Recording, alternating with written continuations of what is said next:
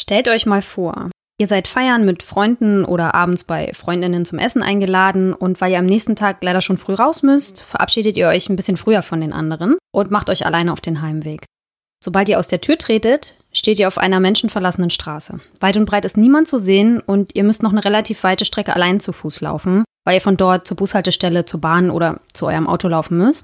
Wie fühlt ihr euch in diesem Moment? Ist euch irgendwie mulmig zumute? Nehmt ihr direkt den Schlüssel in die Hand, um euch im Ernstfall wehren zu können? Oder habt ihr vielleicht ohnehin immer Pfefferspray in der Tasche? Denkt ihr in diesem Moment vielleicht an die letzte True Crime Doku über den Serienmörder, der seinen Opfern nachts aufgelauert hat? Oder denkt ihr eigentlich an gar nichts Böses und geht einfach eures Weges? Hi Krim-Nerds und damit herzlich willkommen zurück zu unserem Krim-Schnack. Wir sitzen heute hier bei mir zu Hause und wir haben es uns mit Malia gemütlich gemacht. Die trippelt hier fröhlich zwischen uns her und will gekrault werden. Also wenn ihr zwischendurch mal ein bisschen Getrippel hört, dann ist das Malia. Ich bin Marie. Und ich bin Annelie. Und wie ihr jetzt bestimmt schon vermutet, wenden wir uns heute einem ziemlich spannenden neuen Feld zu, und zwar der Kriminalitätsfurcht. Und alle die, die unsere letzte Folge gehört haben, die wussten das natürlich auch schon. Mhm. In welchem Bereich der Kriminologie befinden wir uns denn da? Kriminalitätsfurcht wird meistens auch noch dem Bereich der Viktimologie zugeordnet, weil es ja dabei um diejenigen geht, die durch Kriminalität auf irgendeine Art und Weise betroffen sind. Manche sehen das auch noch ein bisschen anders, die würden Kriminalitätsfurcht als eigenen Teilbereich der Kriminologie sehen, aber das soll uns heute mal nicht kümmern. Kriminalitätsfurcht ist in jedem Fall ein super komplexes Themengebiet und der Forschungsstand ist gefühlt unermesslich. Wir geben euch heute einen kurzen, knackigen Überblick darüber. Und dabei wollen wir auch erstmal klären, was unter Kriminalitätsfurcht überhaupt verstanden wird. Und dann wollen wir auch noch bequatschen, woher man überhaupt weiß, wer wie viel Kriminalitätsfurcht hat, wer und wie viele Menschen in Deutschland überhaupt davon betroffen sind, woher sie kommt und welche Auswirkungen sie vielleicht haben kann. Das Gute für euch ist natürlich, dass wir die Literatur für euch gewälzt haben. Deshalb müsst ihr nichts anderes machen, außer gespannt zu sein und euch zurückzulehnen. Oder was ihr auch sonst immer macht, während ihr uns zuhört. Macht's am besten wie Malia. Die liegt jetzt auf der Decke, chillt und spitzt die Schlappohren. Los geht's.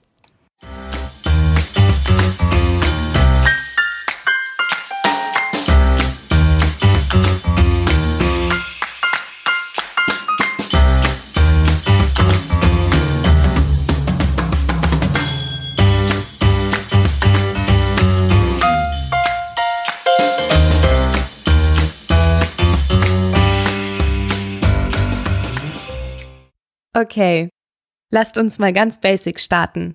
Was ist Kriminalitätsfurcht? Wovon sprechen wir hier überhaupt und woher will man wissen, wer wie viel Furcht hat? Also zunächst mal, der historische Hintergrund ist ganz grob, dass man Ende der 1960er Jahre in den USA angefangen hat, sich mit dem Thema als ein soziales Problem in einer öffentlichen Debatte zu beschäftigen. Und das Thema ist dann zu uns rübergeschwappt nach Europa und wird seitdem auch hier als soziales Problem diskutiert und untersucht. Bei diesen Untersuchungen versucht man in der Regel herauszufinden, wie Kriminalitätsfurcht mit unserer Umwelt in Verbindung steht. Also welche Zusammenhänge gibt es, wodurch entsteht sie, welche Konsequenzen hat sie. Und dann kann man nämlich hingehen und schauen, was man dagegen tun kann. Kriminalitätsfurcht ist ein Konstrukt, das man erstellt hat, um sowas diffuses wie Sicherheitsgefühle messbar zu machen. Und zu analytischen Zwecken hat man das Konstrukt in unterschiedliche Teilaspekte, nämlich die soziale und die personale Kriminalitätsfurcht unterteilt.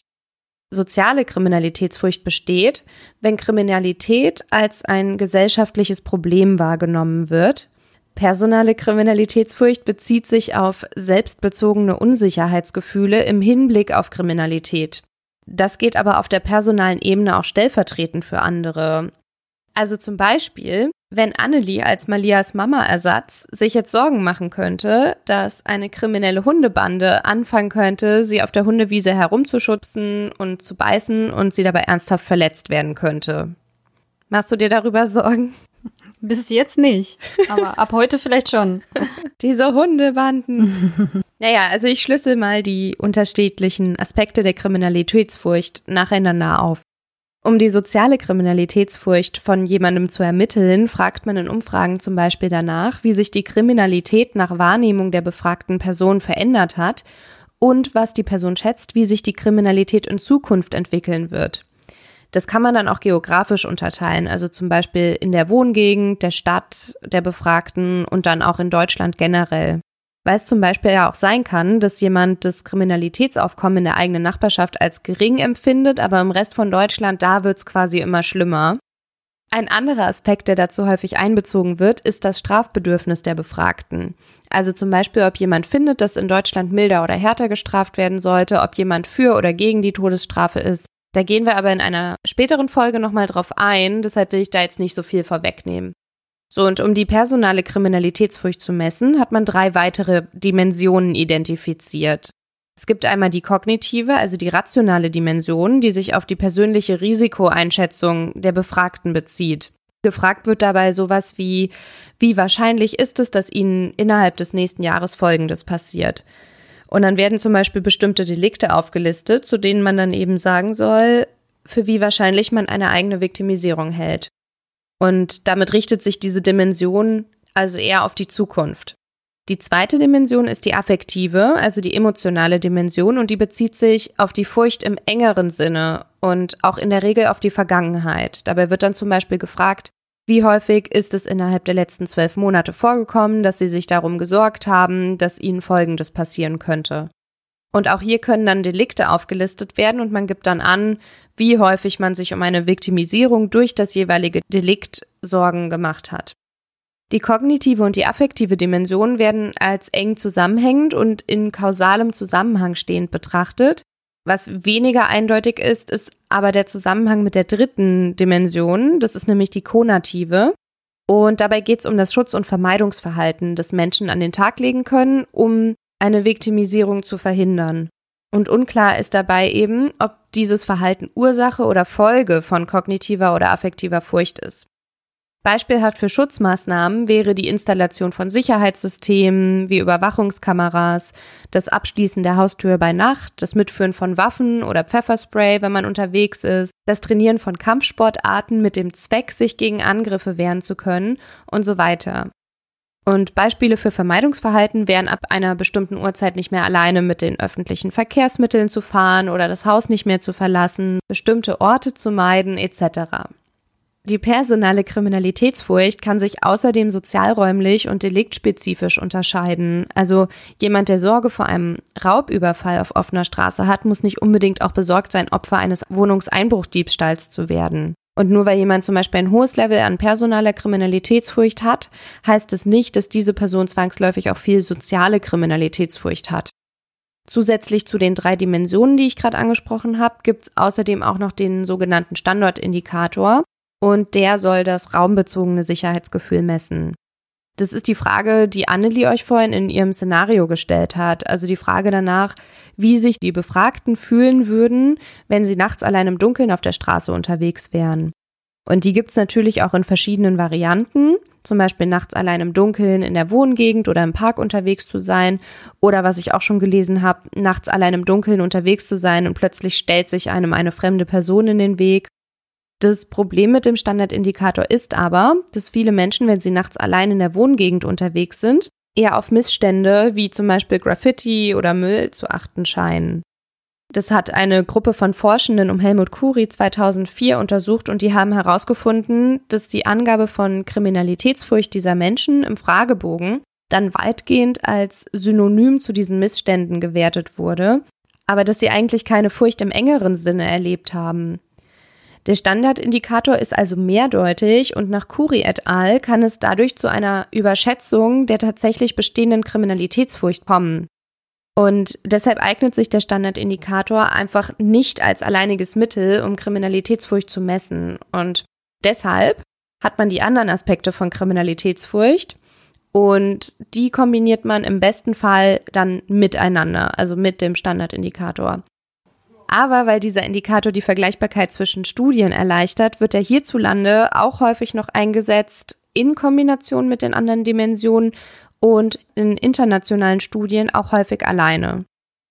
Worüber man auch gefühlt seit schon immer diskutiert, ist, um welche Abstufung von Furcht es hierbei überhaupt geht. Also das geht los bei einer Beunruhigung, einer Besorgnis bis hin zu Panik und man sagt immer Kriminalitätsfurcht und das ist auch definitiv der am häufigsten genutzte Fachbegriff für dieses Konstrukt.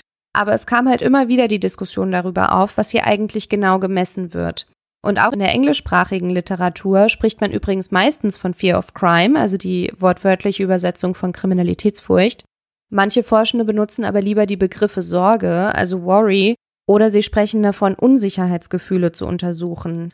Wobei man auch da natürlich diskutieren kann, welcher Begriff jetzt nun am zutreffendsten ist. Vielleicht wundert ihr euch auch manchmal, warum in den Geistes- und Sozialwissenschaften nicht immer die exakt selben Ergebnisse herauskommen, selbst wenn die Daten statistisch ausgewertet werden. Weil das ja dann einfach nur pure Mathematik ist und deshalb dürften da ja nicht unterschiedliche Ergebnisse bei rumkommen, oder?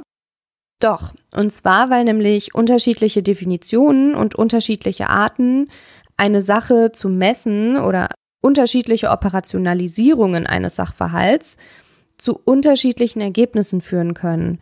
Und deshalb müssen solche Sachen auch häufiger und immer mal wieder anders untersucht werden und deshalb ist auch der Austausch zwischen Forschenden so wichtig. Und dieses unterschiedliche Verständnis eines Themas schränkt natürlich auch die Vergleichbarkeit von Studien ein. Das ist zum Beispiel auch ein Grund mehr dafür, weshalb ich von den Dunkelfeldstudien so angetan bin, die wir hier die ganze Zeit zu Rate ziehen. Auch die haben natürlich Begrenzungen und Schwächen, aber die verwenden bundeslandübergreifend und über die Jahre hinweg überwiegend die gleichen Fragebögen. Und natürlich, wenn das mal so nicht ist, dann wird das auch kenntlich gemacht. Aber über diese Studien hinweg zieht sich dann eben auch das gleiche Verständnis von dem Konstrukt Kriminalitätsfurcht.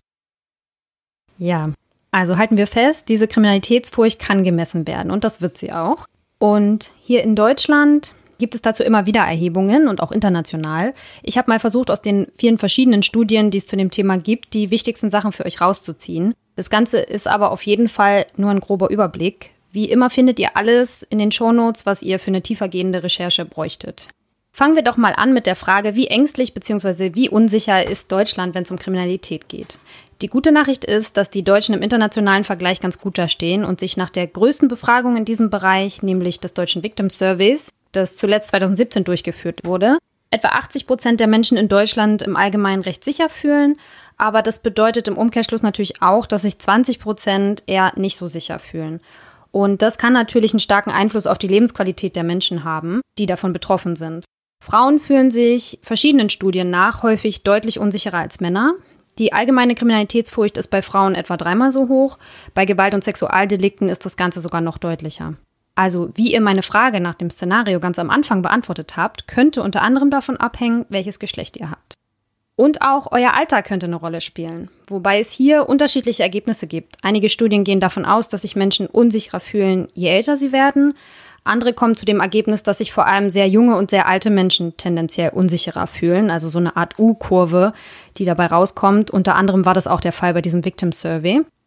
Aber die Zusammenhänge sind hier einfach sehr komplex und auch das Geschlecht spielt dabei nochmal eine Rolle. Aber interessant an der Stelle ist auf jeden Fall, dass ja die Gruppe, die statistisch gesehen am häufigsten Opfer von Kriminalität wird, nämlich junge Männer, sich, was das angeht, aber trotzdem relativ sicher zu fühlen scheinen, während Frauen und ältere Menschen, die ja statistisch gesehen seltener Opfer werden, sich wohl eher unsicher fühlen.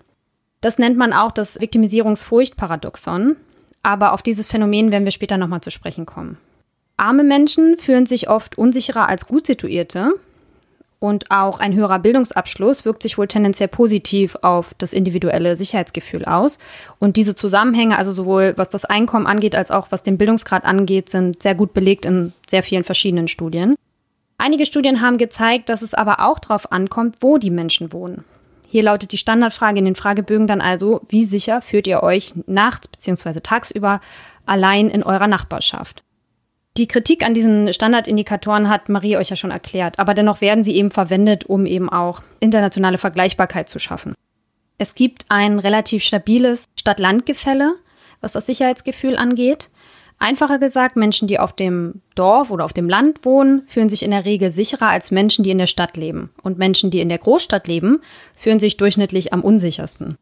Woran das liegen könnte, werden wir später nochmal diskutieren aber auch bezogen auf konkrete Wohngebiete, also einzelne Stadtviertel innerhalb einer Stadt, zeigen sich Unterschiede. Wenn ihr selbst in einer größeren Stadt lebt, dann kennt ihr das sicher auch, dass sich einzelne Stadtteile teilweise sehr stark voneinander unterscheiden. In Bezug darauf haben Forschende festgestellt, dass Menschen in eher ärmeren Stadtteilen tendenziell ein größeres Misstrauen anderen gegenüber haben und sich eher vor Kriminalität sorgen als Menschen in eher privilegierten Wohnvierteln. In deutschen Studien hat man in diesem Zusammenhang unter anderem einen Einfluss der Sozialhilferate. Also je mehr Menschen, die Sozialhilfe beziehen, in einem Stadtteil wohnen, desto höher die Kriminalitätsfurcht. Dem Anteil der Sozialwohnungen, da hat man eben geschaut, wie viele Sozialwohnungen gibt es in dem Stadtteil der Besiedlungsdichte, also wie viele Menschen auf einem bestimmten Raum leben, aber auch des Anteils der AusländerInnen in einem bestimmten Stadtteil. Und hier überschneidet sich das Ganze ein bisschen mit meinem eigenen Forschungsschwerpunkt, dass nämlich AusländerInnen und Migration gedanklich oft mit Kriminalität in Verbindung gebracht werden. Spannend ist das dann eben auch, wenn es um die Kriminalitätsfurcht geht. In den USA ist der Zusammenhang zwischen der Unsicherheitswahrnehmung und der Furcht der Menschen vor schwarzen Menschen relativ häufig dokumentiert worden. Hierzulande sind solche Untersuchungen leider seltener, aber es gab zum Beispiel eine Befragung von Menschen in Hamburg und Amsterdam. Da hatte man eben diese beiden Städte verglichen, bei der man feststellte, dass es in Stadtteilen, in denen prozentual viele Migrantinnen lebten, einen deutlichen Effekt von Fremdenfeindlichkeit auf die Kriminalitätsfurcht der Leute gab. Also dabei geht es eben darum, dass Menschen, die tendenziell fremdenfeindliche Gedanken hegen und dann eben in einem Stadtteil leben, in dem relativ viele Migrantinnen und Ausländerinnen leben, dass die dann häufig angaben, sich besonders vor Kriminalität zu fürchten, was ja dann diese innere Logik ja auch hergibt, wenn man sagt, man glaubt sowieso, dass Ausländerinnen irgendwie krimineller sind und dann ist man lebt man in einem Stadtteil, in dem es sehr viele davon gibt dass man dann eben der Annahme folgend auch davon ausgeht, dass man vielleicht schneller Opfer wird. Mhm. Und das muss sich ja auch gar nicht mit der tatsächlichen Kriminalitätslage decken, ne? Nee, nee, gar nicht, genau. Da geht es ja erstmal nur um ein subjektives Gefühl. Mhm. Das allgemeine Unsicherheitsgefühl ist in Ostdeutschland auch immer noch etwas höher als in Westdeutschland. Dieser Effekt nimmt aber mit den Jahren seit der Wiedervereinigung stetig ab. Insgesamt fürchten sich die Menschen in Deutschland vor allem vor Gewaltdelikten, Frauen besonders häufig vor Sexualdelikten. Das gaben bei dem Victim Survey 22,2 Prozent der Befragten an, also der befragten Frauen an. Aber auch vor Einbruch in ihre vier Wände sorgen sich viele Deutsche. Das gaben 24 Prozent der Menschen an, also immerhin ein Viertel. Und auch vor Terrorismus haben Menschen hierzulande Angst. Das sagten nämlich 21,6 Prozent. Ja, spannend. Aber woher kommt das denn eigentlich, also diese Furcht? Es gibt auf jeden Fall verschiedene Ansätze oder Perspektiven, aus denen heraus man auf die Sache schauen kann, um die Kriminalitätsfurcht zu untersuchen. Und diese Ansätze stehen nicht unbedingt in Konkurrenz zueinander, sondern sie ergänzen sich vielmehr gegenseitig. Wir werden euch einfach mal ein paar Ansätze präsentieren und die erste These, die wir ansprechen wollen, ist die Vulnerabilitätsthese. Für alle, die unsere letzten Folgen vielleicht noch nicht gehört haben, vulnerabel bedeutet verletzlich zu sein. Das heißt, diese These geht davon aus, dass Menschen, die besonders verletzlich sind, sich mehr vor einer möglichen kriminellen Viktimisierung fürchten und sich darüber mehr Sorgen machen als andere Menschen. Jetzt muss man sich natürlich die Frage stellen, wer überhaupt als verletzlich gilt und warum. Annelie hat ja eben das Viktimisierungsfurchtparadoxon angesprochen und natürlich wurden über die Zeit hinweg auch einige Überlegungsansätze dazu entwickelt, wodurch die Zahlen in Umfragen zustande kommen. Die Überlegungen rangierten von Ansätzen, die leicht sexistisch waren und die mit der Zeit verworfen wurden, bis zu Ansätzen, die ich sag mal, eher dem modernen Zeitgeist entsprechen und für die es tatsächlich auch Belege gibt, die den wissenschaftlichen Gütekriterien gerecht werden.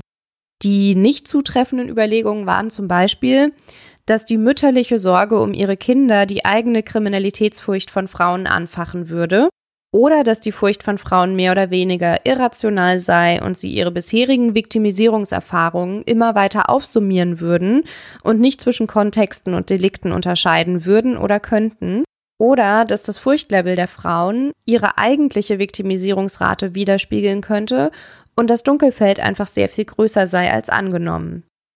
Ein Ansatz, der schon sinnvoller erscheint, ist, dass die Furchtrate der Frauen rational hoch ist, aber dass die der Männer irrational niedrig ist und dass sie ihre Furcht quasi verschweigen oder kleinreden und versuchen, die Furcht zu neutralisieren, weil von ihnen gesellschaftlich erwartet wird, dass sie, und es spielt jetzt auf einen anerzogenen Machismus an, der furchtlose, starke Beschützer von sich selbst zunächst mal, aber vor allem auch von Kindern und Frauen sein müssten. Ihr kennt doch bestimmt auch alle den Spruch, bist du ein Mann oder eine Maus? Oder dieses in Notfällen Frauen und Kinder zuerst. Es könnte deshalb sein, dass Männer im Hinblick auf Ängste und Sorgen in Umfragen bewusst das ankreuzen, was sie denken, was von ihnen sozial erwünscht ist. Und einen Hinweis darauf findet man auch in einer Studie von Sutton und Farrell aus dem Jahr 2005. In der haben die Autoren herausgefunden, dass die Furchtlevel von Männern, aber nicht die von Frauen, mit einer sogenannten Lügenskala in Zusammenhang stehen. Und diese Skala misst die Tendenz, sozial erwünschte Angaben in Umfragen zu machen, anstatt total ehrliche Antworten zu geben. Das heißt, dass die Geschlechter unterschiedlich vom sozialen Druck der Gesellschaft betroffen zu sein scheinen, Ängste oder Sorgen herunterzuspielen. Die Frage, die man sich nun stellen kann, wenn Männer auf eine bestimmte Art sozialisiert werden, nämlich dazu, der starke und furchtlose Beschützer zu sein, ist natürlich, ob Frauen dann auch in eine bestimmte Richtung sozialisiert werden, nämlich eher in die Richtung, dass von ihnen erwartet wird, verletzlicher zu sein. Oder dass ihnen beigebracht wird, dass für sie eben ein erhöhtes Risiko auf Viktimisierung bestünde und sie sich deshalb verletzlicher fühlen. Es gibt nämlich auch den Überlegungsansatz, dass Frauen aufgrund physischer Vulnerabilität, also Verletzlichkeit, sensibler im Hinblick auf Risiken seien und dass hinter den hohen Furchtwerten, die Frauen in Umfragen angeben, eigentlich die Sorge vor Sexualdelikten stünde. Interessant dabei ist tatsächlich, dass zu der Sorge, Opfer von sexueller Gewalt zu werden, früher manchmal auch nur Frauen befragt wurden, weil es eben hieß, dass Sexualdelikte ja nur Frauen passieren könnten. Dass das falsch ist, hat man mittlerweile ja zum Glück in vielen Teilen der Welt erkannt. Und diese These, dass hinter den höheren Furchtwerten von Frauen einfach nur die Sorge vor Sexualdelikten stünde, wird in der Wissenschaft mittlerweile außerdem auch angezweifelt. Vielmehr wird vermutet, dass zum Beispiel hinter der Sorge vor Einbrüchen die Sorge vor generellen physischen Verletzungen steht und die sexuelle Komponente dafür nicht ausschlaggebend ist. Gerade im Hinblick auf das biologische Geschlecht hat eine Gruppe von Forschenden um Stephen Farrell herum schon sehr früh versucht, mit den Stereotypen aufzuräumen. Die haben nämlich schon Ende der 90er Jahre in einer Studie herausgefunden, dass es sowohl bei Männern als auch bei Frauen ängstliche und nicht ängstliche Typen Mensch gibt und dass diese dahingehend unabhängig vom Geschlecht Ähnlichkeiten aufweisen. Eine andere Studie hat eine Gender-Identitätsskala entworfen, Dabei wurden Befragte nach ihren Aktivitäten, Meinungen und Präferenzen befragt. Die Autoren dieser Studie hatten dafür bestimmte Aspekte ausgemacht, die gesellschaftlich eher feminin oder eher maskulin geprägt sind. Dadurch konnten sie das biologische Geschlecht von 85 Prozent der Frauen und 79 Prozent der Männer korrekt vorhersagen. Und als Ergebnis kam dann heraus, dass Befragte, die auf der Gender-Identitätsskala eher männlich waren, gleichzeitig eher weniger Kriminalitätsfurcht hatten und Befragte, die sich eher auf dem weiblichen Ende der Skala befanden, eher mehr Kriminalitätsfurcht hatten. Insgesamt sprechen die Thesen und damit zusammenhängende Befunde eher dafür, dass das mit der Vulnerabilität nicht so sehr vom biologischen Geschlecht abhängt, sondern dass die persönliche Risikoeinschätzung einen wesentlichen Einflussfaktor für die Entstehung von Kriminalitätsfurcht bildet. Aber es sieht auch so aus, als hätte die Sozialisierung der Geschlechter einen Einfluss auf diese Risikoeinschätzung. Was das Alter angeht, ist die Lage nicht ganz so eindeutig, weil manchmal in der Forschung ein stabiler Alterseffekt gefunden wurde und manchmal nicht. Das hat Annelie ja auch gerade schon erwähnt, als sie euch von den Statistiken berichtet hat. Aber generell kann man sagen, dass ältere Menschen wohl schon eher dazu tendieren, ein höheres Furchtlevel auszudrücken. Und weil sie ja weniger häufig Opfer sind, wurde immer wieder die Frage gestellt, ob das so rational ist. Aber ganz so paradox, wie es scheint, ist es vielleicht gar nicht. Werner Greve hat nämlich zum Beispiel mal die Überlegung angestellt, dass die generelle Wahrscheinlichkeit, Opfer von Kriminalität zu werden, ja mit dem Alter immer größer wird. Also einfach, weil man mehr Zeit hatte, im Verlauf des Lebens so eine Erfahrung zu machen oder weil man Leute kennt, denen dieses oder jenes Delikt schon mal passiert ist. Und was man ja auch nicht vergessen darf, ist, dass ältere Menschen natürlich auch mit der Zeit körperlich abbauen und dann ja wirklich nicht mehr so gut weglaufen können wie früher zum Beispiel. Und es ist ja auch durchaus vorstellbar, dass man sich dann selbst als vulnerabler einschätzt oder sieht. Und natürlich ist es auch so, dass auch andere Aspekte zu der Wahrnehmung, vulnerabel zu sein, beitragen können. In der Forschung werden zum Beispiel auch noch die Ethnizität, das Bildungsniveau, physische oder psychische Vulnerabilität oder auch die sozioökonomische Situation besprochen. Da sind aber auch die Forschungsergebnisse unterschiedlich. Ich habe zum Beispiel eine europaweite Studie von 2017 gefunden, bei der das Ergebnis war, dass Menschen in Gesellschaften, in denen eine hohe Einkommensungleichheit besteht, mehr Furcht vor Kriminalität haben als in Ländern, in denen diese Ungleichheit so nicht bzw. weniger besteht. Das wird dann unter, unter anderem darauf zurückgeführt, dass ärmere Menschen sich vielleicht sorgen, dass sie bestimmte Kosten, die eine Viktimisierung erzeugen würde, nicht abdecken könnten. Also Arzt- oder Gerichtskosten, der Ersatz von beschädigtem, gestohlenem oder geraubtem Eigentum etc. Und in derselben Studie ist außerdem herausgekommen, dass Menschen mit einer Behinderung, ältere Menschen und Frauen höhere Furchtwerte hatten als die jeweiligen Gegenparts. Also könnte es ja vielleicht sogar auch sein, dass hinter der Furcht dieser Gruppen eine sozioökonomische Unsicherheit steht, die dann eigentlich das Gefühl der Vulnerabilität auslöst. Im Hinblick auf die Ethnizität war es dort aber so, dass es egal war, ob man einer ethnischen Minderheit angehörte oder nicht. Wichtig war für diese Gruppen nur, ob sie in einem Land mit Einkommensungleichheiten leben oder nicht. Aber natürlich sind auch noch weitere Einflussfaktoren möglich. Das war ja jetzt auch nur eine Auswahl. Gerade vor dem aktuellen gesellschaftspolitischen Hintergrund in den USA könnte ich mir aber auch vorstellen, dass zum Beispiel People of Color Angst vor Amtsmissbrauch durch die Polizei haben oder wenn man sich Interviews mit Demobesucherinnen aus dem politisch weit linken Spektrum ansieht, dann haben ja auch die wenig Vertrauen in die Polizei und fühlen sich durch die Anwesenheit von Polizistinnen unsicher. Woher das eigentlich kommt, auf, aufgrund einer Ideologie oder aufgrund von tatsächlichen Erfahrungen oder einer Mischung daraus, das sei jetzt erstmal dahingestellt.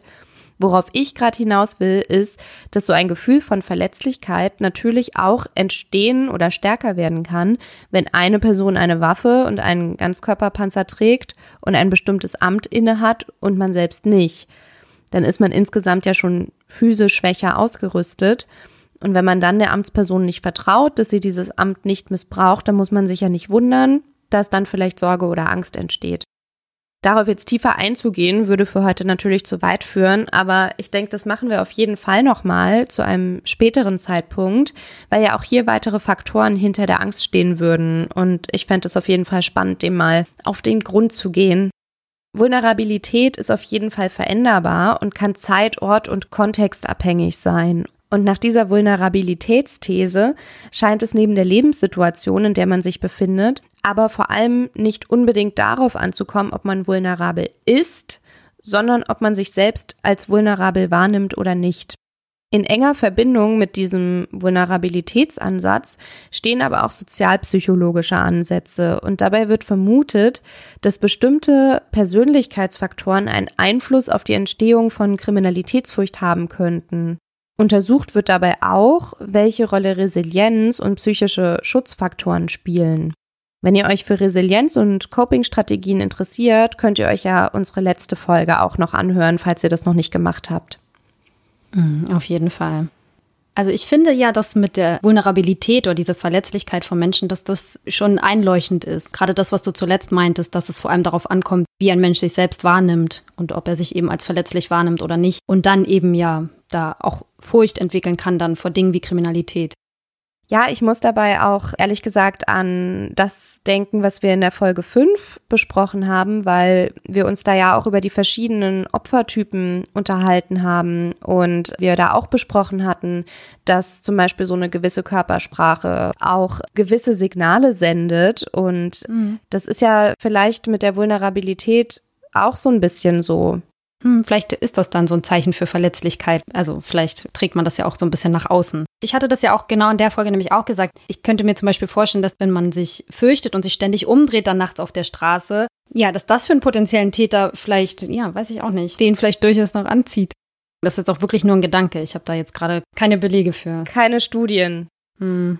Ja, genau. Aber ich habe auch noch eine interessante These. Und zwar ist es in der Regel ja nicht nur so, dass sich vor allem die Menschen vor Kriminalität fürchten, die statistisch seltener Kriminalitätsopfer werden, sondern es ist ja auch so ein Phänomen, dass wir uns besonders häufig vor Delikten wie Mord, Totschlag, Vergewaltigung und Terrorismus fürchten, obwohl die statistisch gesehen doch relativ selten vorkommen und andere Delikte wie zum Beispiel so ein Diebstahl doch deutlich häufiger vorkommt. Das könnte unter anderem an der Kommunikation über Risiken und Gefahren liegen. Wer weiß denn schon so genau, was tatsächlich so in der eigenen Nachbarschaft passiert an Kriminalität? Wir bekommen unsere Informationen natürlich meist über die Kommunikation mit anderen. Aber oftmals bekommen wir Informationen über Kriminalität und potenzielle Gefahren nicht nur von unseren Freunden und Nachbarn, sondern vor allem über die Medien. Medien berichten aber relativ selten vom Fahrraddiebstahl nebenan, sondern eher von besonders brutalen Delikten wie Gewalt- und Sexualdelikten. Und nebenbei bemerkt besonders gern, wenn dann noch ein Ausländer involviert war.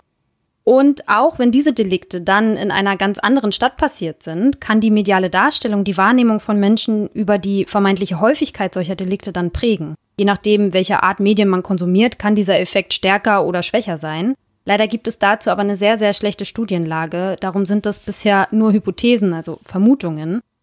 Andere Annahmen gehen zum Beispiel davon aus, dass Menschen, die ohnehin eher ängstlich sind, was Kriminalität angeht, auch eher Medien konsumieren, die sich mit dem Thema Kriminalität befassen und die Massenmedien nur bereits bestehende Unsicherheitsgefühle verstärken. Also das heißt, man hat ohnehin schon Angst, schaut sich dann besonders häufig Dinge an, in denen über Kriminalität berichtet wird oder hört besonders häufig True Crime Podcasts oder guckt sich solche Dokumentationen an und dadurch werden dann eben bereits bestehende Unsicherheitsgefühle verstärkt. Was mir persönlich schon sehr oft aufgefallen ist, ist, dass gerade wenn man so US-amerikanische True Crime Podcasts hört, immer wieder von den PodcasterInnen oder von den MacherInnen dieses, dieser Podcast selbst bestimmte Dinge beworben werden, wie zum Beispiel Home Security Systeme, also so Alarmanlagen, Tracking-Apps, irgendwelche Versicherungen. Und das ist ja irgendwie schon so in direktem Zusammenhang mit so einem allgemeinen Unsicherheitsgefühl. Das heißt, irgendwie spekulieren sie ja dann darauf, dass die HörerInnen an sowas Interesse haben könnten und schüren in gewissem Sinne auch Angst, indem sie suggerieren, dass man sowas halt bräuchte, um sicher zu sein. Oder? Also ist dir das auch schon aufgefallen oder findest du das bedenklich oder findest du es okay? Ja, also zu einem gewissen Grad finde ich es okay, weil es irgendwie so zu dem Flair dazu gehört, ne, wenn man sich das anhört, dass die dann nicht irgendwie Kaffeewerbung machen, wenn sie Werbung schalten wollen. Aber andererseits gebe ich dir da auch recht, dass das auch Ängste schüren kann, weil man halt einfach nonstop damit so konfrontiert wird und naja, das ist halt wie mit diesen Echokammern in irgendwelchen Telegram-Kanälen oder mhm, mhm. bei Facebook oder so. Ja. Oder auch bei Instagram, wenn man einen bestimmten Hashtag also zum Beispiel Hashtag True Crime folgt und dann einfach den ganzen Tag so Sachen gepostet werden, wie, oh mein Gott, mich hat gerade jemand angesprochen und wollte, dass ich mir einen Welpen ansehe und ich, ich bin tatsächlich mit zu dem Auto gegangen und oh mein Gott, das hätte jetzt ein Serienkiller sein können und ich hätte sterben können, wie naiv bin ich denn und ich habe nichts aus den ganzen Serien und Filmen und Podcasts gelernt mhm. und ich finde, daran merkt man ja, dass diese Medien schon irgendwie auch prägen. Ja. Und ich finde, es gibt halt auch tatsächlich so Hosts, also so Moderatoren und Moderatorinnen, die das auch tatsächlich ein bisschen schüren. Mhm. Also ich kenne zum Beispiel so einen Podcast, ich höre den trotz allem relativ gerne, weil die Frau, die das macht, eine ganz gute Erzählstimme hat, das ist ein amerikanischer. Und die haben aber dann zum Beispiel so einen Slogan, den die halt immer sagen, so Be rude, be weird, stay alive. Mhm. Also eigentlich geht's immer ums ständiges Überleben. Bleib halt am Leben und lass dich nicht killen. Und dann sei halt unhöflich und sei halt total komisch zu den Leuten. Und finde ich halt schon merkwürdig. Ich finde schon, dass man dadurch auch Kriminalitätsfurcht schürt. Also ich finde das schon grenzwertig. Mhm. Ich würde mir halt wünschen, dass solche Formate oder auch Medien generell diese Dinge vielleicht mehr in Relation setzen. Also auch mal ab und zu darauf aufmerksam machen, dass es zwar krasse Fälle sind, dass das aber trotzdem relativ selten vorkommt und dass die Gefahr, dass man Opfer wird, halt doch nicht so groß ist, wie man dann vielleicht erstmal denkt. Mhm. Von euch meinten übrigens 60 Prozent bei unserer Instagram-Umfrage, dass ihr tatsächlich häufiger mit einem Angriff rechnet, wenn ihr gerne True Crime Podcasts hört. Und ich muss ehrlich sagen, dass ich das auch an mir selbst merke. Denn in der Zeit, wo ich ganz viel über so Fälle wie Ted Bundy oder Ed Kemper gehört und gesehen habe, ging es mir auch manchmal so, dass ich Menschen, die so auf der Straße so ein bisschen komisch waren oder mich irgendwie angestarrt haben oder ja, auf sonst irgendeine Art und Weise sich halt merkwürdig verhalten haben, direkt in so eine Serienmörder-Schublade einfach gesteckt habe. So, ja, alles klar, ich weiß Bescheid. Der trägt die gleiche Frisur. Ja. Ich sehe doch die starrenden Augen. Ich weiß doch, worauf das hier hinausläuft. Du machst mir nichts vor. Das ist gerade wieder so total umbroso. Ja. Absolut, absolut. Ja, und man muss dich das selber, das meine ich, also selber manchmal vielleicht den eigenen Medienkonsum auch mal reflektieren und das, was man da so hört und auch mal wieder in Relation zur Realität setzen. Ne? Das, ja. Es gibt halt eben komische Menschen und das sind nicht zwangsläufig irgendwelche Mörder oder so. Ja, die wollen halt einfach nur weird und rude sein, aber. genau, und vielleicht einfach am Leben bleiben, wer weiß genau. das. Ja, ja ich kenne das auch ein bisschen. Äh, und ich muss sagen, ich habe früher richtig häufig Criminal Minds geschaut. Und da habe ich wirklich gemerkt, dass ich irgendwann dachte, hu, die Welt ist voller schlechter Menschen. Mhm. Und das war aber vor meinem Kriminologiestudium, glaube ich. nee, aber da muss ich einfach sagen, da hat mir tatsächlich auch das Studium einfach geholfen und irgendwie, ja, einfach die Auseinandersetzung damit und mit der tatsächlichen mhm. Kriminalitätslage und so, dass, ja, dass man das einfach lernt in Relation zu setzen, wie du sagst. Genau. Also unser Lebenstipp, wenn ihr Angst vor Kriminalität habt, dann studiert einfach Kriminologie und es wird besser. Das können wir sowieso jedem nur wärmstens empfehlen. empfehlen. genau. Vielleicht hilft ja unser Podcast auch schon ein bisschen dabei, das vielleicht nochmal ein bisschen anders einzuordnen. Ja, wäre schön. Ihr könnt, ihr könnt uns ja mal auch schreiben, ob es geholfen hat oder nicht. oder ob wir es noch schlimmer gemacht haben. Ich hoffe nicht. Oh Gott. Ja. Hm. Ja. Na gut, ich leite mal ganz äh, nonchalant äh, zur Viktimisierungsthese über. Das hast du auf jeden Fall geschafft. naja. naja, und ich versuche mich auch kurz zu fassen. Also mhm. bei dieser These kann man sich nämlich auch ganz schön weit aus dem Fenster lehnen. Man kann wahrscheinlich nicht sagen, dass eine Viktimisierung direkter oder auch indirekter Art in jedem Fall zu Kriminalitätsfurcht führt. Dazu sind die Ergebnisse einfach zu widersprüchlich. Manche Forschungsteams haben halt einen kausalen Zusammenhang gefunden, andere wieder nicht. Und da könnte ich euch jetzt auch eine sehr, sehr lange Liste an Studien zitieren, die das untersucht haben, aber das mache ich natürlich nicht. Mhm. Ähm, aber man muss sich natürlich fragen, woran es liegt, dass man sich da nicht so einig ist. Und das kann zum einen an den Stichproben und zum anderen auch an unterschiedlichen Definitionen oder Operationalisierungen von Kriminalitätsfurcht liegen. Es könnte aber auch daran liegen, dass Viktimisierungserfahrungen manchmal deliktspezifisch und manchmal deliktunspezifisch abgefragt wurden. Oder auch daran, dass unterschiedliche Zeitabstände abgefragt wurden. Oder was natürlich auch sein könnte, ist, dass kein kausaler Zusammenhang besteht und dass hinter den Zusammenhängen, die gefunden wurden, eigentlich andere Einflussfaktoren stehen. Aber es gibt zum Beispiel auch die Vermutung, dass es darauf ankommt, wie weit die Viktimisierung zurückliegt, also zeitlich gesehen, weil sich, und das habe ich ja in Folge 5 schon mal angesprochen, Nachwirkungen, die sich für Menschen aus Viktimisierung ergeben, mit der Zeit meistens wieder abbauen. Also es mhm. macht ja zum Beispiel einen Unterschied aus, ob man vor 20 Jahren zur Schulzeit mal verprügelt wurde oder ob einem das vielleicht vor einer Woche passiert ist und irgendwie die, das blaue Auge noch nicht abgeheilt ist. Und es gibt auch einige Studien, die belegen, dass das so sein könnte. Manche vermuten auch, dass es auf die Schwere der Tat ankommt. Das hatten wir auch in Folge 5 angesprochen.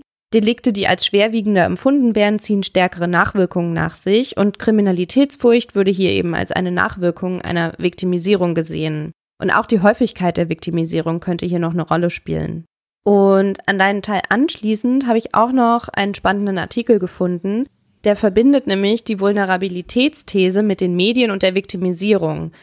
Darin kamen die Autorinnen nämlich zu dem Schluss, dass Menschen, die von einer starken Kriminalitätsfurcht berichtet haben, das in ihrer Studie überwiegend mit der Erklärung getan haben, dass sie schon mal Viktimisierungserfahrungen gemacht haben und dass sie eine Viktimisierung ihrerseits für möglich halten. Andere Erklärungen, wie die stellvertretende Viktimisierung, konnten in dieser Studie die eigene Kriminalitätsfurcht entweder weiter prägen oder reduzieren, je nachdem, wie andere Faktoren ins Spiel kamen. Also wenn Befragte eine Viktimisierung nämlich für wahrscheinlich hielten und sie sich selbst als vulnerabel einschätzten, entweder durch eigene Charakteristiken oder durch die Zugehörigkeit zu einer vulnerablen Gruppe, dann wurde deren personelle Kriminalitätsfurcht durch Medienberichte über Viktimisierung noch verstärkt. Und Menschen, die es für unwahrscheinlich hielten, Viktimisierungserfahrungen zu machen und die sich auch selbst nicht für vulnerabel hielten, die haben dann eben gesagt, dass Medienberichterstattung über Viktimisierung ihre Sorgen überhaupt nicht verstärken. Also das hatte keinen Einfluss auf sie. Und hier scheint es dann eben einfach diesen Mix aus den verschiedenen Thesen zu geben. Und die Studie ist jetzt ein bisschen älter und ich fände es jetzt auch super spannend, weil es ja damals die sozialen Medien noch nicht gab, wenn man das für das digitale Zeitalter nochmal untersuchen würde. Mhm. Ja, definitiv, stimmt. Ja, als ich vorhin über die Zahlen gesprochen habe, hatte ich ja unter anderem auch erklärt, dass der Ort, an dem man lebt und sich ja eben dann auch die meiste Zeit aufhält, Einfluss haben kann auf die Kriminalitätsfurcht. Dieser Einfluss ist je nach Studie unterschiedlich groß, aber er darf auf jeden Fall nicht unterschätzt werden. Man nennt das Ganze auch Kontexteffekte. Man schaut sich also an, wie menschliche Empfindungen und Handlungen durch sozial-räumliche, also der Raum, der einen umgibt, Bedingungen beeinflusst werden. Bei der Kriminalitätsfurcht geht es dann eben darum, wie der Stadtteil, in dem man lebt, das persönliche Sicherheitsgefühl beeinflusst. Bei der Kriminalitätsfurcht schaut man sich vor allem an, welche räumlichen Merkmale es gibt, also wie soziale, demografische oder bauliche Strukturen von Nachbarschaften. Was können Menschen in ihrem Wohngebiet beobachten? Gibt es sichtbare Zeichen von Unordnung, Schmutz oder so Vandalismus? Was hören sie? Welche Gerüchte oder Berichte kursieren so in der Nachbarschaft? Neulich erzählte mir zum Beispiel eine Nachbarin, dass sie gehört hätte, in einem Haus zwei Straßen weiter sei eingebrochen worden und ich habe mich dann dabei erwischt. Wie wir jetzt wissen, bin ich auch anfällig für sowas. Wie ich abends dann zweimal kontrolliert habe, ob ich wirklich abgeschlossen habe und ob alle Fenster im Erdgeschoss zu sind. Also das macht schon was. Also diese Gerüchte. Ich weiß ja nicht mal, ob es wirklich stimmt. Ich, wie gesagt, nur vom Hören sagen. Und dennoch, ja, das macht schon was mit einem. Und in der Literatur spricht man auch von Disorder oder Unordnung zu Deutsch und Incivilities. Bei diesen Phänomenen spielen unter anderem Faktoren eine Rolle wie niedriger Sozialstatus der Einwohner in einem Stadtteil, eine hohe Fluktuation, also Menschen, die wegziehen und zuziehen und praktisch immer neue Gesichter am Stadtteil, aber auch die Bevölkerungsdichte, also wie viele Menschen eben in diesem Stadtteil leben.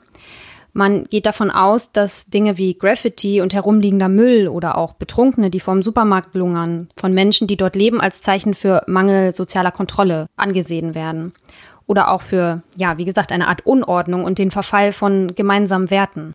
Und dann eben auch mit Kriminalität in Verbindung gebracht werden. Und das wiederum wirkt sich, so die Annahme, auch auf das Sicherheitsgefühl der Menschen aus. Wie sich Orte und ein spezielles Lebensumfeld auf Menschen auswirken, dazu gibt es unter anderem auch eine kriminologische Theorie, die sogenannte Broken Windows Theorie, die vereinfacht gesagt davon ausgeht, dass Zeichen von Verfall und Vandalismus, also Disorder, an einem Ort Kriminalität begünstigen können. Das Ganze beruht auf den Beobachtungen eines Psychologen, der bei einem Experiment ein Auto mit offener Motorhaube und abmontiertem Kennzeichen einmal in einem sehr verrufenen und eher heruntergekommenen Stadtteil geparkt hat, in New York, in der Bronx, und einmal in einem sehr guten, ordentlichen Stadtteil in Kalifornien. Und dann hat er eben gewartet, was passiert. Und während im ersten Stadtteil Teile des Wagens relativ schnell entwendet wurden, bis der schließlich ganz ausgeschlachtet und dann auch demoliert war, ja, blieb er im zweiten Stadtteil erstmal total unberührt, bis der Versuchsleiter dann schließlich, also da war es sogar so, dass ein Anwohner noch die Motorhaube geschlossen hat, weil es halt geregnet hat. Geil. Bis, ja, bis dann der Versuchsleiter selbst eine Scheibe eingeschlagen hat um das halt mal so ein bisschen zu provozieren, woraufhin dann schließlich auch nach und nach Teile verschwanden. Deswegen nennt sich das Ganze auch Broken Windows Ansatz, also zerbrochene Scheibe. Und ich wohne in einem Hamburger Stadtteil, der, glaube ich, ganz okay ist, ganz gut ist. Aber hier gab es vor vielen Jahren mal einen Platz, also den Platz gibt es auch immer noch, aber dieser Platz sah vor vielen Jahren mal anders aus und da gab es wohl auch ein erhöhtes Kriminalitätsaufkommen, hat mir unser Stadtteilpolizist erzählt. Dort gab es so ganz hohe säulenartige Konstruktionen, also wie so eine Art Tunnelkonstruktion fast, mit so halt ganz hohen Säulen, die auch mit Graffiti besprüht waren und es lag wohl auch immer Müll rum und es gab ganz verwinkelte Gassen und direkt dahinter einen Park und noch heute haben meine Nachbarn Angst, dort abends lang zu laufen. Also es ist wirklich total verrufen. Ich selbst kenne es auch nur aus Erzählungen, weil ich den nie live gesehen habe. Mittlerweile sieht dieser Platz eben auch ganz anders aus. Man hat diese ganze Säulenkonstruktion komplett abgerissen. Stattdessen ist dort jetzt alles offen und von der Straße einsehbar. Und der Polizist hat mir erklärt, dass das eben auch besonders wichtig sei. Man hat auch alles renoviert und schick gemacht und dort gibt es jetzt so einen Bauspielplatz, da hängen Kinder manchmal so gemalte Sachen auf und es gibt so ein paar Jugendliche, die fahren dort Skateboard, aber eigentlich ist das aus meiner Sicht wirklich ein Ort wie jeder andere. Es gibt so einen Supermarkt und einen kleinen Postshop und ja, das würde ja dafür sprechen, dass tatsächlich die Architektur dessen oder wie das da aussah oder auch ja dieser Disorder, also dieser Müll und das Graffiti und ja vielleicht auch einfach dieses verwinkelte und dunkle tatsächlich einen Einfluss dort hatte. Ich habe noch eine Frage. Mhm. Also ich finde das ja immer total witzig, mit wie vielen Leuten du ins Gespräch kommst. Aber wie kommt man mit dem Stadtteilpolizisten ins Gespräch? Die kannst du einfach ansprechen. Dafür sind die da. Ich mache das auch. Wo stehen die denn rum? Ich kenne hier niemanden. nee, also du musst mal zum Beispiel auf den Markt gehen, da laufen die ganz oft rum. Bei uns zumindest. Als ich selbst mal an einer Dienststelle war für eine Hospitation, bin ich auch selbst mal mit so einem Stadtteilpolizisten rumgelaufen und das war halt einfach wirklich total nett, weil das, das was mhm. die machen, die nennen sich Bühnerbäschen in Hamburg, also bürgernahe Beamte. Mhm. Und was die machen, ist, die kommen mit den Leuten ins Gespräch. Ganz oft mit Omis und Obis und die erzählen dann so, ja, da parkt schon lange ein Auto ohne Kennzeichen, kümmern Sie sich mal darum. Oder mein Nachbar, der schneidet hier seine Bäume nicht. Also wirklich, das ist einfach da können die Leute sich so richtig auskotzen und der schreibt auch fleißig alles mit und oh da, wo er was machen kann, dann leitet er das auch weiter. Ja. Das, ja, okay. Da können dann die ganzen Leute ihre nachbarschaftlichen Kleinkriege direkt mhm. austragen. so ungefähr. Na, ich glaube, dafür sind sie eigentlich nicht gedacht, aber es ist schon so gedacht, dass sie einfach nahbar sind, dass man sie anspricht. Sie sprechen zum Beispiel auch Kinder an, wenn sie auf der falschen Straßenseite Fahrrad fahren oder. Na toll. Ähm, ja. Nee, ist ja, ist ja schon laut STVO ist das ja schon richtig. Ja, ja, ja. Mhm. Die sind aber, also zumindest die, die ich kennengelernt habe bisher, sind auch wirklich echt nett und machen das auf eine nette Art und Weise und verteilen eigentlich auch nicht mhm. so Tickets oder irgendwas, sondern sind schon mh, mm, ja, die sind schon dafür da, dass die Bürger das Gefühl haben, da ist ein Polizist, mit dem kann ich jetzt sprechen. Mhm. Und ich mache das auch. Ich quatsch die grundsätzlich an. Wenn ich einen sehe, quatsch ich die an. Aber wie? Und dann Einfach so. Frage ich die immer irgendwas. Aber was, also, ich, ich, ich meine, das klingt jetzt bestimmt voll komisch, aber ich kann mir mhm. gerade gar nicht vorstellen, also ich als, als ich, wie ich, stell dir mal mich du auf dem Markt du? vor und ich versuche dann da irgendeinen so Polizisten anzuquatschen. Ich hätte, also, ich, ich wüsste gar nicht, was ich sagen soll. Mhm. Was fragst du denn da so? Na, meistens gibt's dann ja schon einen konkreten Punkt, den man anspricht. Bei uns war zum Beispiel so ein großer Polizeieinsatz und da hatte ich den Stadtteilpolizisten irgendwie zwei Tage später mal gesehen und habe ich den gefragt, ob er irgendwas weiß, was da los war, weil das schon einfach ein Riesengesprächsthema war überall und keiner wusste wirklich was. Und es war halt an so einer Grundschule, standen ah. irgendwie zehn Polizeiwagen da nachts um drei davor und es war ewig viel Krach. Und habe ich den einfach gefragt. Oder zum Beispiel auch diesen Platz. Da habe ich halt, als ich den mal gesehen habe, das war ziemlich zu Anfang, und da habe ich ihn mal drauf angesprochen, ob er weiß, wie das früher war. Und ich hätte gehört, das sei hier so gefährlich und so, keine Ahnung, die sind halt total nett und nahbar. Also eigentlich sind die da offen. Ja, nee, ich finde das super, aber ich äh, konnte mir jetzt irgendwie nicht vorstellen, wie man da überhaupt in die Verlegenheit oder Gelegenheit kommt. Ja, also meine Erfahrung ist, dass die sich auch darüber freuen, wenn man sie anspricht. wenn man mal nicht immer nur meckern will oder irgendwas sich beschweren will, sondern einfach mal eine Frage hat oder so. Das ist halt ja. deren Job. Ja. Ja. Das ist eigentlich wirklich gar kein großes Ding. Ja. Aber noch ein weiterer Punkt, also zu diesem ganzen äh, Architektur und Stadtteile und wie praktisch unser Umfeld so einen Einfluss auf uns hat. Eine Freundin von mir hat mal untersucht, wie sich die Architektur von Flüchtlingsunterkünften und wo in einer Stadt sie eben angesiedelt sind, auf die BewohnerInnen auswirkt. Vor allem auf deren Wohlbefinden, also ihrem Gefühl von Inklusion in diese neue Gesellschaft, in der sie dann leben, aber auch der Gewalt zwischen den Menschen in diesen Unterkünften. Und sie kam zu dem Ergebnis, dass es da ganz konkrete Effekte gab. Also je weiter draußen zum Beispiel so eine Flüchtlingsunterkunft war und oder zum Beispiel direkt in einem Wohngebiet, auch wie das angelegt war. Teilweise ist es ja so, dass da irgendwelche alten Baumärkte dann umfunktioniert werden zu Flüchtlingsheimen und das praktisch nur eine große Halle ist, man kaum Türen hat, die man schließen kann. Oder auch wie heruntergekommen oder wie schön, wie renoviert oder eben nicht renoviert solche Anlagen sind. Das hat tatsächlich einen konkreten Einfluss auf die Menschen, die dort leben und auch auf die Anwohner drumherum, wie sie eben diese Menschen dann auch sehen, die dort leben. Und das fand ich schon sehr, sehr krass.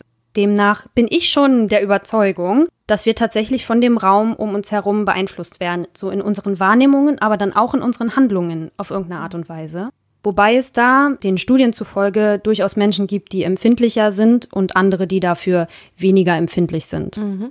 Letztendlich gibt es dann auch noch die Generalisierungsthese und bei der wird dann der gesamtgesellschaftliche Kontext untersucht. Also Kriminalitätsfurcht wird dieser These nach als ein Ausdruck allgemeiner diffuser Verunsicherung gesehen und die Ursachen für diese Verunsicherung liegen in den gesamtgesellschaftlichen und strukturellen Entwicklungen. Das heißt, dass die Globalisierung, die weltweite Migration, die globale Erderwärmung, weitere Umweltprobleme, Zukunfts- und Existenzängste, Finanzkrisen etc. die Menschheit vor große Herausforderungen stellen und Kriminalität, so die These, bildet dann für die Menschen eine Projektionsfläche, in der diese diffusen Ängste greifbarer werden. Dabei stehen dann eben hinter der Kriminalitätsfurcht unspezifische Beunruhigungen, die eigentlich für die Furcht sorgen. Und es hat dann eben nichts mit der Entwicklung der Kriminalität oder einer vormaligen Opferwerdung oder ob an der Hauswand Graffiti gesprüht wurde zu tun. Mhm. Wir haben euch jetzt mal die spannendsten Themen versucht zusammenzufassen. Dabei haben wir natürlich auch nicht alles abdecken können. Also an diejenigen, die sich mit Kriminalitätsfurcht jetzt total gut auskennen und denen vielleicht was gefehlt hat. Seht es uns bitte nach. Es ist nur eine Podcast-Episode. Aber ich denke, der Überblick hat ganz gut gezeigt, wie viele verschiedene Ansätze es gibt. Und es gibt auch viele Forschende, die die verschiedenen Ansätze in ihren Untersuchungen miteinander verbinden. Das hatte ich ja vorhin schon mal angedeutet, weil es eben einfach so ist, dass diese Ansätze nicht zwangsläufig in Konkurrenz zueinander stehen und sie ergänzen sich eben gegenseitig. Mhm. So, jetzt haben wir also darüber gesprochen, warum Menschen so eine Kriminalitätsfurcht entwickeln können. Dann ist eben noch die Frage, welche Auswirkungen hat das dann auf die Menschen, die davon besonders stark betroffen sind? Wie man sich ja vorstellen kann, hat so ein ständiges Unsicherheitsgefühl auch direkten Einfluss auf die Lebensqualität. Je nachdem, wie ausgeprägt das eben dann einfach ist. Weil man zum Beispiel dann bestimmte Orte meidet oder abends ungern unterwegs ist oder sich im eigenen Zuhause auch nicht mehr richtig sicher fühlt und im Zweifelsfall dann sogar viel Geld für zusätzliches Equipment ausgibt, was einem dann vermeintlich mehr Sicherheit bringt für die freie Entfaltung von Menschen ist so eine Art Grundsicherheit, also so ein Gefühl von, ich bin sicher dort, wo ich bin, auf jeden Fall wichtig. Und wenn die fehlt, weil man oft Angst hat oder sich Sorgen macht, fühlt man sich schnell sehr eingeschränkt und es kann dauerhaft auch negative Auswirkungen auf die psychische Gesundheit haben. Vor allem für ältere Menschen wurde die Kriminalitätsfurcht als ein Stressfaktor ausgemacht, der die Lebensqualität und auch die mentale Gesundheit beeinflusst. Manche Forscherinnen gehen sogar so weit zu sagen, dass das die Lebensdauer verkürzen kann dadurch, dass die betroffenen älteren Menschen sich aus Angst isolieren, sich dadurch weniger bewegen, weniger rausgehen und Schwierigkeiten haben, soziale Kontakte zu pflegen. Und dann auch wiederum eher Depressionen entwickeln zum Beispiel. Das gilt im Übrigen auch nicht nur für ältere Leute. Ich glaube, Menschen, die da sehr stark drunter leiden, unter so einer Furcht oder so einer großen Sorge, dass das insgesamt für die psychische Gesundheit einfach nicht gut ist. Ein weiteres Problem in diesem Zusammenhang und vor allem im Zusammenhang mit diesen Incivilities, die ich euch vorhin erklärt habe, ist, dass wenn Menschen sich aus Angst vor Kriminalität aus bestimmten Gebieten zurückziehen, also Orte meiden oder sogar aus Stadtteilen wegziehen aus Angst, die soziale Kontrolle eben in genau diesen Stadtteilen oder an diesen Orten noch mehr abnimmt weil dann ängstliche, normkonforme Menschen gehen und Menschen, die den Verfall als Zeichen mangelnder Sozialkontrolle für sich vielleicht als Vorteil sehen, weil sie dann nichts Gutes im Schilde führen, sich dort eben eher ansiedeln und somit Kriminalitätsraten genau an diesen Orten tatsächlich steigen. Es ist also so eine Art Teufelskreis dann. Mhm. Mhm. Naja, und die Frage, die dann jetzt eigentlich bleibt, ist, wenn Kriminalitätsfurcht so viele schlimme Auswirkungen haben kann, wie könnten wir denn da vorbeugen? Also was müssten wir machen, wenn wir bei uns feststellen, dass wir ein mulmiges Gefühl haben, wenn wir abends nach Hause laufen alleine? Also ich glaube, es kommt darauf an, von wem wir sprechen. Also ich glaube, es ist generell so, dass es ganz gut ist, mal den eigenen Medienkonsum zu reflektieren oder so Konsum von irgendwelchen fiktionalen Sachen und mal überlegt, ob einem das wirklich so gut tut oder ob man merkt, dass man dadurch eben Ängste entwickelt. Das andere ist, glaube ich, sich auch mit dem tatsächlichen Kriminalitätsgeschehen zu befassen und zu gucken, wie schlimm ist das denn tatsächlich. Also gefühlt wird ja alles immer schlimmer und die moralischen Werte verfallen immer mehr. Aber ich glaube, in der Realität ist dem ja gar nicht so. Wir bekommen nur viel, viel mehr davon mit heutzutage, von dem, was so auch andernorts passiert. Und ich glaube, gerade für ältere Menschen ist es, glaube ich, auch ganz gut, wenn sie da Unterstützung bekommen. Gerade wenn sie sich dann fürchten, eine Ahnung, nachmittags rauszugehen oder an irgendwelche Orte zu gehen, kann ich mir vorstellen, dass es dann ganz gut ist, wenn sie vielleicht jemanden haben, mit dem sie darüber sprechen können und ihre Sorgen einfach auch mal äußern können. Vielleicht auch so ein Stadtteilpolizist, wenn er gerade da rumsteht, dann ihn ansprechen und sagen, wie ist das denn hier? Wie viel passiert denn hier? Ist das hier tatsächlich unsicher? Hm. Ich weiß nicht, was du von so Konstruktionen wie so Frauenparkplätzen hältst oder so ähm, anderen Maßnahmen, die man ja ergreift, um bestimmte Gruppen so ein Sicherheitsgefühl zu geben. Ist ja auch umstritten. Mm, ja, ich finde das vom Prinzip her gut, aber ich finde, dass das auch für alle Menschen zugänglich sein sollte. Also ich finde nicht, dass es Frauenparkplatz heißen sollte, weil, wie ich ja vorhin irgendwie auch meinte, es gibt ja auch Studien, die belegt haben, dass es auch innerhalb der Männergruppe ängstliche Männer gibt. Und warum sollten die dann nicht auch auf so einen beleuchteten Parkplatz, der näher am Ausgang ist, sich mit dem Auto stellen dürfen? Also das leuchtet mir einfach nicht ein.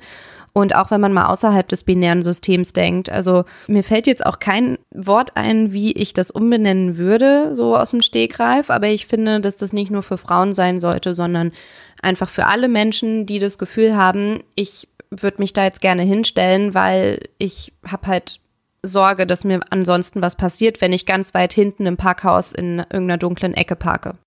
Hm, das bringt auf jeden Fall ja ein bisschen Sicherheit, wenn man ins Kino fährt und weiß, da ist irgendwie ein Parkplatz relativ nah am Eingang und gut beleuchtet und so, auf den man sich dann stellen kann. Vielleicht könnte der so Angstparkplatz heißen, aber es wäre vielleicht wieder ein bisschen stigmatisierend, ne, dass man dann sagt, das sind die Angsthasen, die da parken oder so. Aber du hast definitiv recht, ja. Ich glaube, es ist generell so, dass es ja eher ängstliche Menschen gibt und Menschen, die grundsätzlich wenig Angst haben oder so ein Urvertrauen, dass ihnen irgendwie nichts passieren kann. Mal davon abgesehen, finde ich, kann man sich ja auch so ein bisschen generell Gedanken darüber machen, ob man sich selbst als vulnerabel wahrnimmt oder nicht und mhm. und warum. Ja. Und warum, genau. Also, oder auch, ob man Kriminalitätsfurcht hat und wenn ja, ob es bestimmte Orte oder Personen gibt, die einem da besonders Sorge bereiten. Und dann könnte man ja eigentlich hingehen und gucken, ist das jetzt rational oder ist das einfach so ein diffuses Gefühl? Also wie zum Beispiel bei diesem Ort, ne? Irgendwie bei dir im Stadtteil, wo die Leute immer noch Angst haben, obwohl der Ort mittlerweile komplett anders aussieht. Vielleicht hilft es ja, dass man, wenn man das einfach mal reflektiert, dass man darüber auch so ein Unsicherheitsgefühl abbaut. Ja, stimmt. Und was ich auch noch dachte ist, man könnte sich ja auch so ein bisschen Gedanken machen, das haben wir in unserer letzten Folge ja angesprochen, über die Bewältigungsstrategien und die Resilienz, ob man Bewältigungsstrategien hat oder wie die aussehen und ob man resilient ist. Also für den Fall, dass man Opfer eines Delikts würde, ob man gerüstet ist, um damit umzugehen. Und wenn man eben zum Beispiel für sich zu dem Schluss kommt, ja gut, also wenn es passiert, dann ist es so und dann werde ich damit umgehen können und halb so schlimm, dann ist es ja auch kein, ja, ich sag mal, kein Katastrophengedanke und dann löst das ja automatisch weniger Furcht aus. Mhm. Und andererseits ist es natürlich auch trotzdem eine, die Aufgabe der Gesellschaft oder der Regierung, dass vulnerable Gruppen geschützt werden und dass Kriminalitätsraten niedrig gehalten werden und so. Mhm. Ja, ist halt immer ein bisschen schwierig zu sagen, die Regierung ist dann dafür verantwortlich. Ich glaube, die Gesellschaft, ich glaube, das ist schon das bessere Wort, weil man sagen kann, wir als Gesellschaft können ja auch einfach ein bisschen auf so sehr verletzliche Personengruppen achten. Und das würde ja auch schon was bringen. Also es ist ja auch bei dieser ganzen Incivility-Problematik so, dass ja vor allem der Zusammenhalt der Menschen untereinander dann dadurch abnimmt, weil man sich mehr misstraut und weil man halt von so einem Verfall moralischer Werte ausgeht. Mhm. Und je mehr man da dagegen arbeitet vielleicht und wirklich auch als Community, als Gemeinschaft auch wirklich ein Stück weit zusammenhält oder versucht, sich auszutauschen, füreinander da zu sein, das bringt ja vielleicht auch Sicherheiten. Mhm.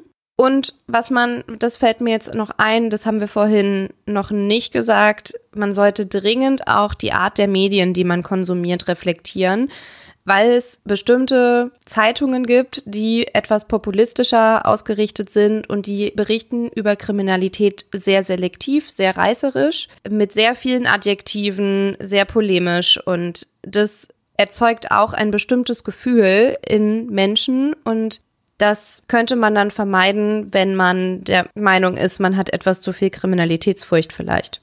Mhm.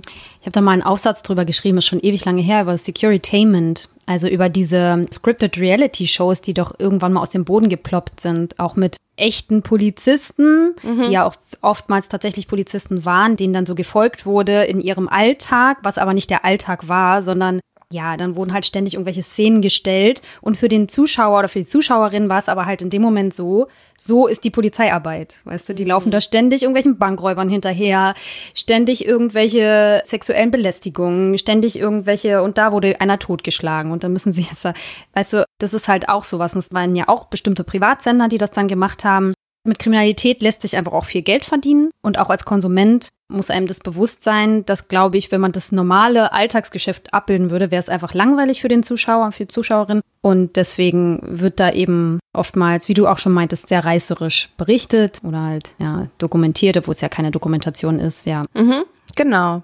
Ja, ja, ja, es ist schwierig, aber ich denke, so ein bisschen muss jeder, der davon betroffen ist, auch selbst dagegen anarbeiten vielleicht und für sich selbst Strategien finden, um damit umzugehen, um sich halt eben nicht so einschränken zu lassen und ja, nicht so eine negative Grundeinstellung zu haben, wie schlimm alles ist. Und ja, wo man unterstützen kann, kann man unterstützen und ansonsten. Genau. Na gut, wir haben auch wieder Feedback zur letzten Folge bekommen. Die will ich euch mal nicht vorenthalten. Und vor allem einen Aspekt finde ich dabei nämlich besonders spannend. Es ging um die Coping-Strategien, die wir vor zwei Wochen ja besprochen hatten. Es wurde nämlich zu Recht angemerkt, dass es ja auch deviante oder sogar delinquente Coping-Strategien gibt. Wir hatten nämlich eigentlich nur von Coping-Strategien gesprochen, die dahin führen, dass man wieder ein normales, normkonformes Leben führt. Ein Beispiel dafür sind zum Beispiel Street Gangs in den USA.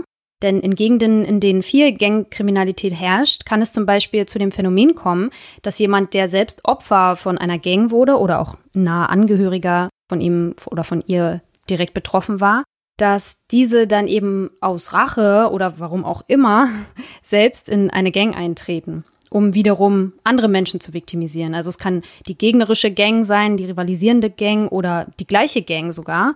Und das passt auch ganz gut zu diesem Victim-Offender-Overlap, also der Frage, warum Menschen, die Opfer werden, auch zu TäterInnen werden können. Und hier könnte dann auch die Wut zum Beispiel eine treibende Kraft sein. Und es kann auch unter anderem eine Art der Bewältigung des Erlebten sein. Also auch auf die Art und Weise kann man ja Erlebtes bewältigen. Jeder hat ja da ganz unterschiedliche Herangehensweisen. Und ja, den Gedanken wollte ich euch nicht vorenthalten, weil fand ich ganz interessant. Ja. Gut, wir hoffen, euch hat die Folge gefallen. Wenn ihr Feedback dazu habt, schreibt uns gerne über die sozialen Medien. Ihr findet uns bei Instagram unter Krimschnack und wir haben eine Facebook-Gruppe namens Krimschnack. Oder ihr schreibt uns einfach eine gute alte E-Mail unter krimschnack.protonmail.com. Und dann hört ihr wieder von uns am Sonntag in zwei Wochen. Und dann wollen wir uns mal einem ganz anderen Thema widmen. Es wird nämlich um das Thema Strafe gehen. Was ist Strafe überhaupt und warum bestrafen wir TäterInnen? Welches Strafbedürfnis empfinden wir und wie wird das Thema in Politik und Medien besprochen? Wir freuen uns darauf. Bis dann. Tschüss. Tschüss.